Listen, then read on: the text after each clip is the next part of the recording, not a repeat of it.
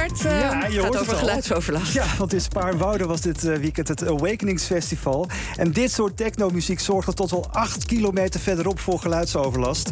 En in reactie op alle klachten liet de gemeente Haarlemmermeer weten... dat het festival aan alle geluidsnormen voldeed. De overlast werd volgens de gemeente veroorzaakt door het weer. Het weer. Ja, dat zijn we natuurlijk meteen gaan uitzoeken. Mooi weer. ja, inderdaad. Nou ja, mhm. eerst gaan we even luisteren naar Jilt Sietsma. Hij woont uh, in Spaarndam op zo'n vijf kilometer afstand van het festivalterrein.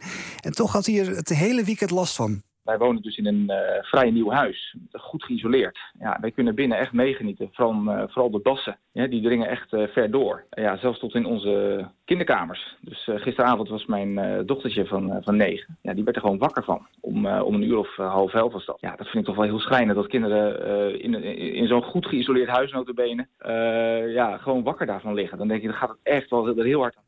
Hoe komt het dat mensen echt wakker liggen van de bas van zo'n festival? Ja, dat vroegen we aan geluidsexpert Frans Houtkamp. Hij vertelde dat overlast door muziek altijd extra op de zenuwen werkt. Muziekgeluid is herkenbaar. Er zit een ritme in. En ook al ken je de muziek niet die gespeeld uh, wordt, omdat er een ritme in zit, nemen mensen het eerder waar uh, als de, zeg maar, de brom van een uh, industriële installatie. Die, die is met het, ook al zou je hetzelfde op de, op de meter, op de geluidmeter hebben, dan is die brom minder hinderlijk over het algemeen dan muziekgeluid. Maar um, als ze dat dan weten, maken ze daar toch wel afspraken over? Ja, zeker, zegt Houtkamp. Voordat zo'n festival er is, wordt natuurlijk een geluidberekening gemaakt. wat betekent het als er nou ja, veel geluid, muziekgeluid geproduceerd wordt? Wat betekent dat, dat op 100 of 200 of 500 of 1000 uh, meter? Nou, die berekeningen die zijn allemaal met standaard rekenmethoden, voorgeschreven rekenmethoden. En in de praktijk kan, ja, kan dat ten goede of ten slechte afwijken, afhankelijk van diverse omstandigheden. Ja, voordat er vergunningen gegeven gegeven worden, maken ze dus een geluidsberekening. Maar ja, in de praktijk kan het werkelijke geluidsniveau dus iets afwijken. En volgens de gemeente in Haarlemmermeer kwam dat dus door het weer van dit weekend. Ja, gek verhaal. Daarvoor belden we met Jelle Assink van het KNMI. Hij legt uit wat er gebeurt als het donker wordt na een lekkere zonnige dag. De bodem zelf die wordt niet meer opgewarmd door de zon, dus die wordt koud. Terwijl dan op een paar honderd meter hoogte de lucht eigenlijk nog de warmte heeft die het had uh, gedurende de dag. En dat noem je temperatuursinversie. Ja, hetzelfde geldt voor de wind, zegt Assink. Het kan aan de grond dan misschien windstil zijn, maar op 200 meter hoogte kan het veel harder waaien.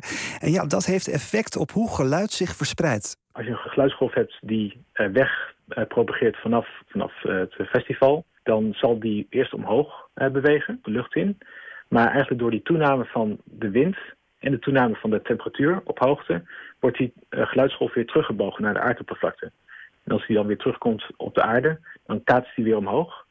En dan wordt hij weer afgebogen naar de grond door die temperatuur en die wind. Dus het is een soort van, eigenlijk een soort van geluidstunneltje. Ja, een geluidstunnel. Daardoor verspreidt het geluid zich maar naar één kant en reikt het verder dan normaal. Maar dan is natuurlijk de vraag, was er afgelopen weekend dan sprake van zo'n geluidstunnel? Nou, als ik pakte de weerkaarten erbij, checkte voor ons alle weermodellen... en inderdaad, er was sprake van zo'n geluidstunnel. Oké, dan voelen we hem al een beetje aankomen. De geluidsoverlast bij Awakenings werd door het weer veroorzaakt... of in ieder geval verergerd? Ja, door het warm, warme weer overdag en de wind ontstond er een geluidstunnel... waardoor het geluid inderdaad zich verder kon verplaatsen dan normaal het geval is. Dus ja, het weer kan geluidsoverlast in ieder geval verergeren. Dat is een